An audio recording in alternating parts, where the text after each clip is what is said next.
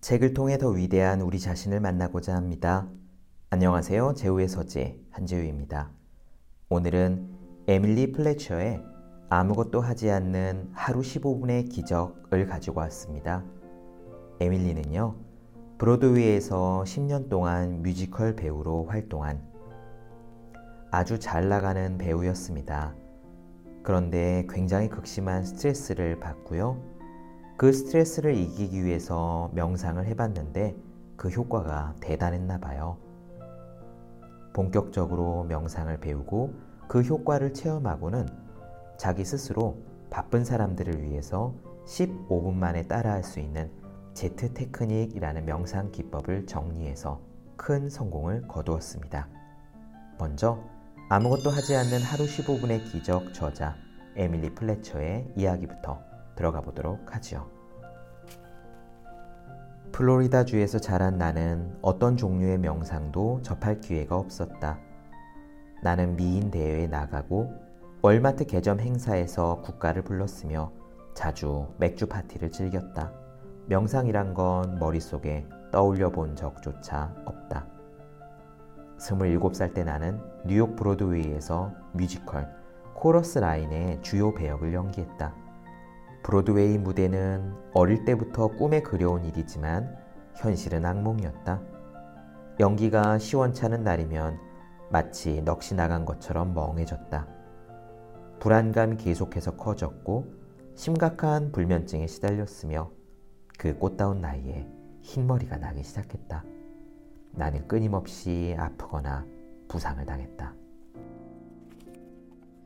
내가 겪은 브로드웨이는 터무니없이 비싼 아파트의 좁은 방에서 참치 통조림으로 식사를 대신하며 무지외반증을 푸념하는 그런 삶이었다. 어느 날 나는 분장실에서 디온이라는 여배우를 봤다. 디온은 주요 배역 5명의 대역을 맡고 있었지만 나와 달리 아주 차분한 모습이었다. 그녀는 집중력이 뛰어났고 활기에 넘쳤기에 같이 있으면 절로 기분이 좋아졌다. 그녀가 부르는 모든 노래가 축하 같았고 춤을 출 때마다 기쁨에 넘쳤다. 심지어 음식을 먹을 때도 한 입 한 입 즐겼다.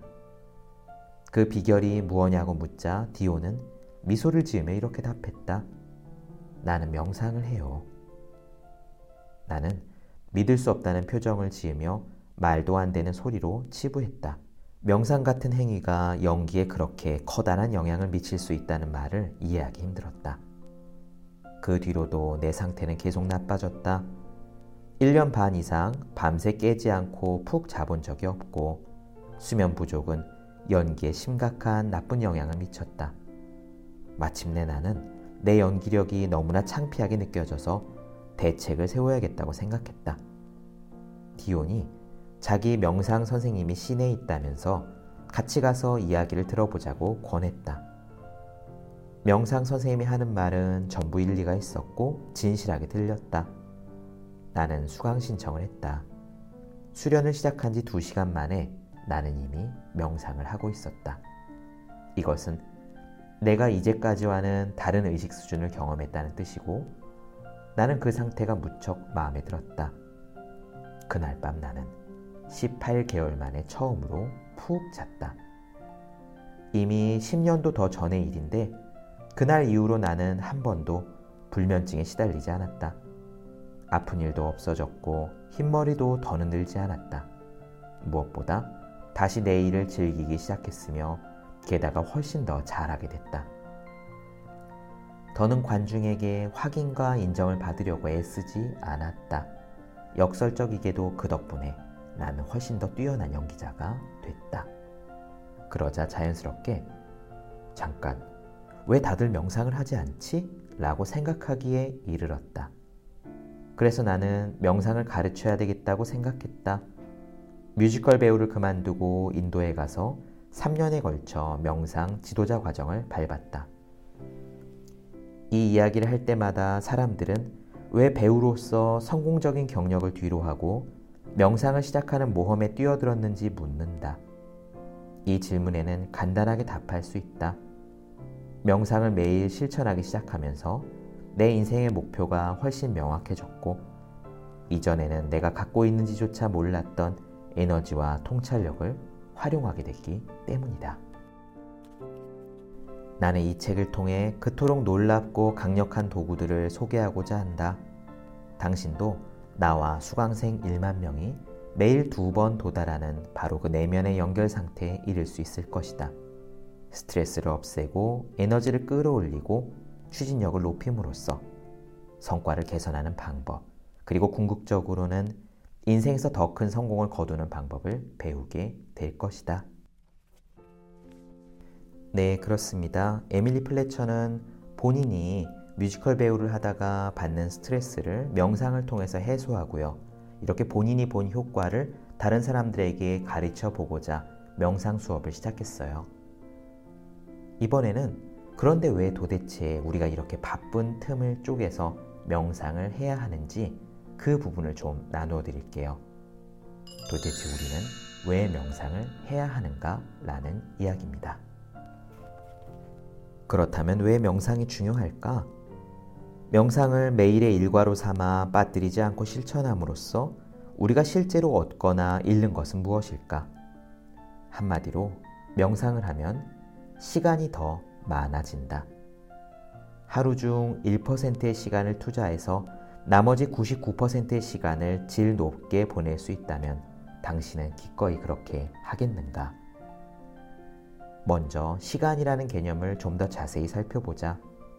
시간은 명상가가 되고 싶어 하는 모든 사람, 특히 뛰어난 성과를 내고 결과를 중요하게 생각하는 사람들의 공통적인 관심사다.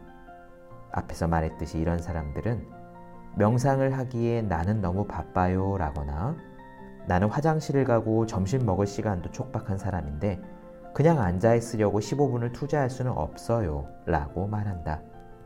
그들의 말은 옳다. 나 역시 그럴 시간은 없다. 하지만 이렇게 한번 생각해 보자. 당신이 휴대전화에 전원을 연결해 놓았을 때 그 전화는 그냥 빈둥거리는 것인가? 당연히 아니다. 나중에 당신이 사용할 때 가장 효율적인 도구가 될 수 있도록 충전 중이다. 컴퓨터를 종료했는데 마치 당신을 놀리기라도 하듯이 화면에 동그라미를 그리며 업데이트 중이라고 뜰 때 컴퓨터는 그냥 빈둥거리는 것인가? 아니다. 컴퓨터는 이전보다 좀 더 효율적이고 쓸모 있으며 강력한 기계로 거듭나기 위해서 시스템 최적화 과정을 거치는 중이다. 비슷한 비유를 수없이 들 수 있지만 이만하면 이해했을 것이다. 핵심은 당신을 위해 만든 명상법을 실천한다면 말 그대로 시간을 만들어내게 될 것이라는 사실이다. 인지 수행 능력을 최적화함으로써 더 짧은 시간에 더 많은 일을 할 수 있다는 이야기다. 이런 관점에서 보면 명상은 절대 그냥 빈둥거리는 게 아니며 정신의 하드웨어를 업데이트하고 디스크 조각 모음을 실행하는 과정이다. 명상은 신념 체계나 종교 활동이 아니다. 마음을 강화하는 동시에 몸에서 스트레스를 제거하는 기법이다. 네, 그렇습니다. 아주 강력한 비유죠. 명상할 때 우리가 멍하니 앉아 있는 것처럼 보이지만 이것은 그냥 멍하니 앉아 있는 게 아닙니다. 가만히 있으면서 우리는 머릿속에서 우리들의 디스크 조각 모음, 우리들의 뇌를 최적화하고 있는 중이에요. 컴퓨터도 수시로 시스템을 청소하고 디스크 조각 모음을 해야 빠른 속도로 잘 돌아갈 수 있듯이 우리의 뇌도 꼭 그렇다는 거죠. 명상을 하는 동안 우리는 우리 뇌를 청소하고 스트레스를 제거하고 우리의 인지 능력을 최적화할 수 있습니다. 그럼 이제 바로 본론으로 넘어가서 구체적으로 어떻게 명상을 하라고 하는지 에밀리 플래처가 권하는 방법을 이야기해 드릴게요. 그녀가 지은 이름에 따르면 제트 테크닉입니다. 제트 테크닉은 M으로 시작하는 세 가지 단어, 즉, 마음 챙김, 명상, 명시로 이루어진 책이다. 간단하게 요약하자면 마음 챙김은 현재의 스트레스를 다스리도록 돕고 명상은 과거에서 비롯된 스트레스를 없애고 명시는 미래의 꿈을 품을 수 있도록 거든다. 나는 제트 테크닉을 구성하는 세 부분을 애피타이저, 메인 코스, 디저트와 비슷하다고 생각하곤 한다. 첫 번째 단계, 마음 챙김, 감각을 깨우다. 눈을 감고 등을 기대고 머리를 받치지 않은 상태로 시작하라.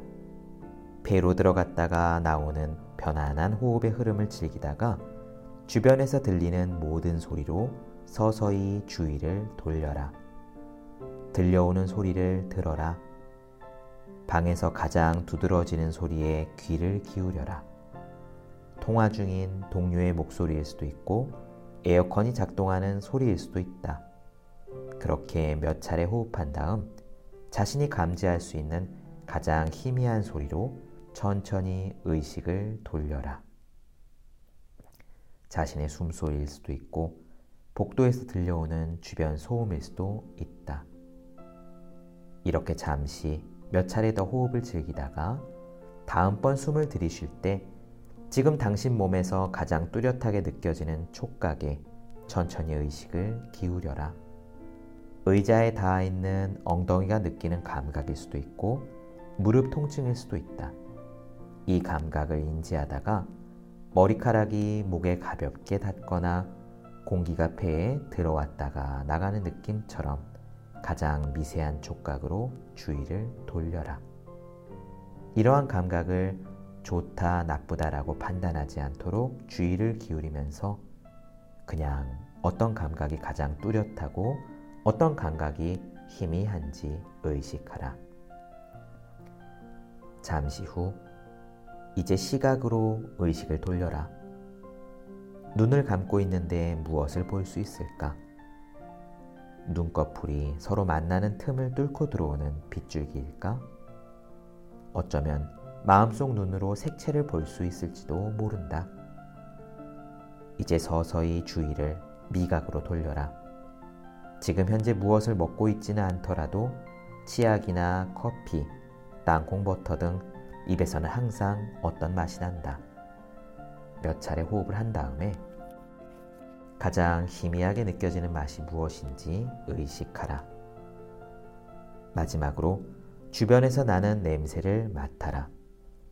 편안하게 계속 숨을 쉬면서 감지할 수 있는 가장 강한 향을 의식하라. 당신 머리에 뿌린 헤어스프레이나 향수, 당신이 태우고 있는 양초의 향이 느껴지는가?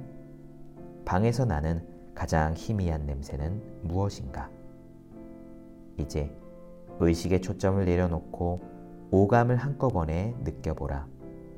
가장 큰 소리와 가장 작은 소리, 가장 뚜렷한 촉각과 가장 희미한 촉각, 빛과 어둠, 맛과 맛의 흔적, 가장 강한 냄새와 가장 약한 냄새에 주목하라. 이런 감각들을 동시에 느끼면서 당신은 의식의 동시성을 일깨워 주변과 자기 자신을 완전하게 인식한다. 편안하고 자연스럽게 호흡을 이어가면서 당신 주변에서 일어나고 있는 모든 일을 마음 챙김 수련에 망라하라. 당신 자신이 바로 지금 이 순간에 있도록 허락하라. 두 번째 단계는 명상이다. 마음 챙김에서 명상으로 최대한 매끄럽게 넘어가는 비결은 만트라가 당신에게 오도록 이끄는 것이다. 자, 뇌야, 만트라를 외울 시간이야 라고 말하면서 만트라를 계속 외치라는 이야기가 아니다. 지극히 자연스럽고 무심하게 뇌 뒤쪽에서 만트라가 솟아오르게 한다. 마치 만트라가 술집에서 당신을 바라보고 있는 아주 매력적인 사람이라고 상상해 보라. 당신은 분명히 그 사람과 어울리고 싶겠지만 그렇다고 해서 쪼르르 다가가 쉴 새 없이 떠들고 싶지는 않을 거다. 만트라가 당신에게 저절로 오게끔 이끌어라. 만트라를 입 밖으로 내서 큰 소리로 말하지 말라. 그런 행위는 독경이나 연불이고 명상과는 완전히 다른 수련법이다. 박자를 정확히 지킬 필요도 없다. 그냥 만트라가 솟아오르게 한 다음 단어라기보다는 소리나 연주에 가깝게 생각을 헤쳐나가면서 되풀이하라. 그렇다면 내가 계속해서 언급한 이 만트라란 무엇일까? 만트라는 아주 단순한 단어다. 예컨대 마음속 배경에서 원, 하나라는 단어를 떠올리면 그 소리가 당신을 좀 더 어렴풋한 의식 상태로 인도할 것이다. 이때는 그 원이라는 단어가 바로 만트라다. 당신이 만약 원이라는 한 개의 단어를 만트라로 읊조릴 때이 단어는 어떤 분야에서 1등이 되는 것 혹은 당신이 가장 중요하게 여기는 한 가지 혹은 모든 것들이 하나로 일치되는 것 등 아주 다양한 대상을 의미할 수도 있다. 이 단어는 당신에게 충분히 이런 의미를 지닐 수도 있겠지만 꼭 그래야 하는 것은 아니다. 마음속 배경에서 희미하게 떠오르는 그 단어의 음을 그저 즐길 수도 있다. 핵심은 당신이 하루 중 몇 분에 불과한 그 짧은 내려놓음과 그 내려놓음이 가져오는 혜택을 즐기는 가운데 마음을 담고 있는 이 만트라가 치유를 동반하는 깊은 휴식을 유도하도록 허용하는 것이다. 뭔가 심각한 의미나 깊은 통찰을 발견하겠다는 생각으로 이 단어를 곰곰이 생각하지 말아야 한다. 그렇게 하면 명상이 아니라 숙고다. 다른 형태의 집중으로 들어가는 것이다.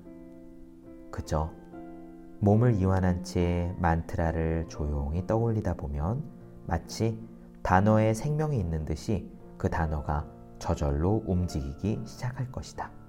그리고 시간이 점점 흐르면서 희미하고 작아진다. 명상에 뛰어들 때 기억해야 할 가장 중요한 조언을 하나만 꼽으라고 한다면 생각은 적이 아니다 라는 점이다. 심장이 내 의지와 관계없이 뛰듯이 마음도 내 의지와 관계없이 생각한다는 사실을 기억하고 마음에 조용히 하라는 명령을 내리려고 하지 말라. 그래봐야 아무 소용 없을 것이고 좌절로 이어질 뿐이다. 그 대신 생각해도 괜찮다는 사실만을 명심하라. 마치 앉아서 선잠을 자는 것처럼 느껴질 수도 있는 이 제트 테크닉의 명상 부분에는 14분 정도가 소용된다. 에피타이저인 마음 챙기는에는 1분만 필요하다. 1분 동안 마음 챙김 수련을 하고 이어서 14분 동안 명상을 하면 총 15분이 걸린다. 마음속의 타이머를 15분에 미리 맞춰라. 당신이 타고난 시간 감각을 연마하면 놀라울 정도로 정확해질 것이다. 시계를 보면서 시간을 확인한다 해도 전혀 문제가 없다. 오히려 나는 그렇게 하라고 권하기도 한다. 가까이에 시계를 두고 보고 싶을 때마다 확인하라. 이제 막 수련을 시작하는 수강생들에게는 정해진 명상 시간이 끝나고 몇 분쯤 후에 알람이 울리도록 예비로 타이머를 설정하라고 조언한다. 그렇게 하면 뜻하지 않게 잠이 들어서 회의에 빠지게 될지도 모른다는 불안감을 누그러뜨릴 수 있다. 이는 명상할 때 등은 기대지만 머리는 기대지 않고 앉아야 하는 중요한 이유이기도 하다. 머리를 받치면 잠들게 될 가능성이 크다. 그렇지만 나중에는 어떤 알람에도 의존하지 않을 수 있도록 마음속의 시계를 연마하기 바란다. 왜 알람을 끝낼 시간에 딱 맞추면 안 되나요? 라고 묻고 싶을 것이다. 간단하게 말하자면 알람이 울리면 우리가 깜짝 놀라게 되기 때문이다. 그 대신에 가까이에 놓아둔 시계를 눈으로 확인하라. 스쿠버 다이빙을 할 때 수면 위로 급격하게 떠오르면 체내 조직에 갇혀있던 기포들이 팽창하면서 관절에 경련이 일어나고 고통스러운 신체 감각을 일으키는 잠수병이 나타난다는 사실을 알고 있을 것이다. 명상을 할 때도 비슷하다. 너무 갑작스럽게 깨어나면 두통이나 눈의 피로, 짜증 같은 증상을 경험할 가능성이 크다. 이것을 명상 잠수병이라고 한다. 세 번째 단계는 명시다. 명시 부분은 감사하는 마음으로부터 시작한다. 긴 시간을 들일 필요는 없다. 그냥 지금 나는 무엇에 감사하는가 라고 자문하라. 인간관계, 집, 건강, 가족, 어제 저녁에 본 아름다운 일몰, 혹은 오늘 아침에 탄 버스처럼 그 모든 것에 감사를 표현하라. 당신이 마음으로 감사를 느끼는 대상이라면 무엇이든 인정하라. 대자연이나 신 같은 초자연적인 존재도 우리와 똑같이 관심을 받고 싶어 한다. 모든 금메달 수상자나 오스카상 수상자 또는 성공한 CEO들은 먼저 목표를 어떻게 추구해 나갈 것이며 그런 목표를 달성하면 어떤 기분일지 미리 마음속으로 청사진을 그린다. 당신도 그렇게 하라. 먼저 감사할 대상을 찾은 다음에 꿈이나 목표 또는 욕구를 한 가지 생각하면서 마치 그것이 지금 현실로 일어나고 있는 일인 듯이 상상하라. 그 꿈이 마치 지금 일어나고 있는 것처럼 상상하는 것이 바로 명시의 비결이다. 바로 지금 당신에게 일어나고 있는 듯이 모든 측면을 보고 느끼고 듣고 맛보고 냄새 맡으라. 역할 놀이를 즐기는 어린아이처럼 마음속에서 욕구를 탐색하라. 당신이 해냈다고 주장하라.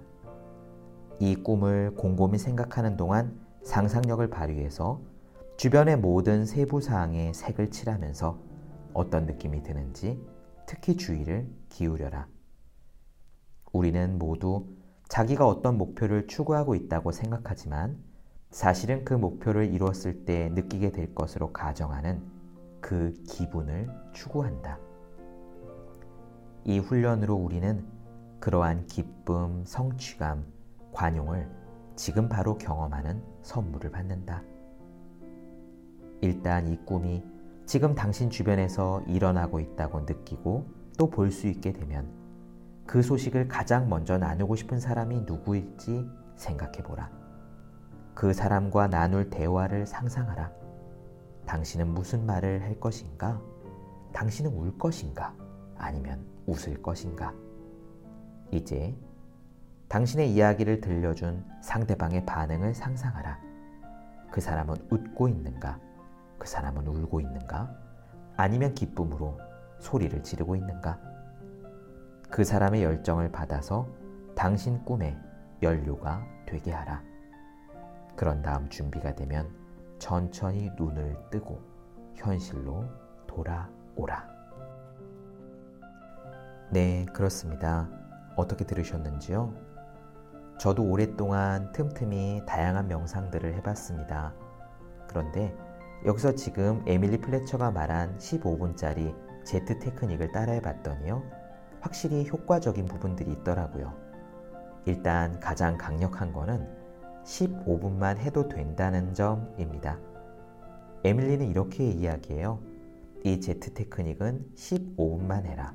15분짜리를 하루 두 번만 해라. 그거 이상은 하지 말아라. 왜냐하면요.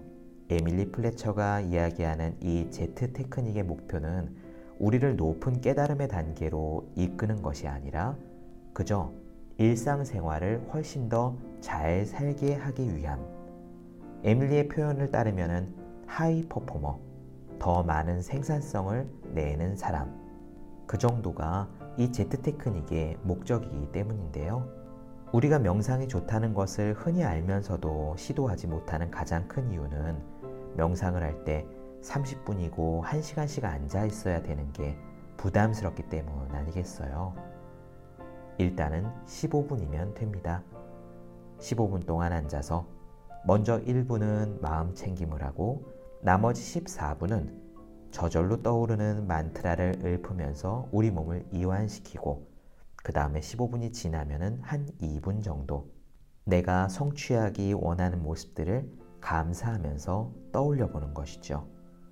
오늘 들려드린 내용 다시 한번 요약해 볼게요. 첫째, 등을 받치고 머리는 기대지 않고 앉는다. 둘째, 주변에 시계를 두되 마음속으로 15분 동안 한다고 생각한다. 셋째, 감각을 깨우는 마음 챙김 수련을 1분에서 2분 정도 시작한다. 넷째, 만트라를 서서히 떠올린다. 14분 정도 하면 된다. 다섯째, 만트라를 보내고 나서 2분 정도 계속 눈을 감고 있는다. 여섯째, 그 2분 동안 명시를 실천한다. 내가 원하는 꿈이 마치 지금 일어나고 있는 듯이 상상한다. 일곱 번째, 눈을 뜨고 당신의 훌륭함을 세상에 전달한다. 자기 자신을 너그럽게 대하고 나쁜 명상이라도 아예 하지 않는 것보다는 낫다는 사실을 기억하라. 완벽을 추구하느라 이익을 놓치지 말고 이익을 추구하느라 완결을 놓치지 말라.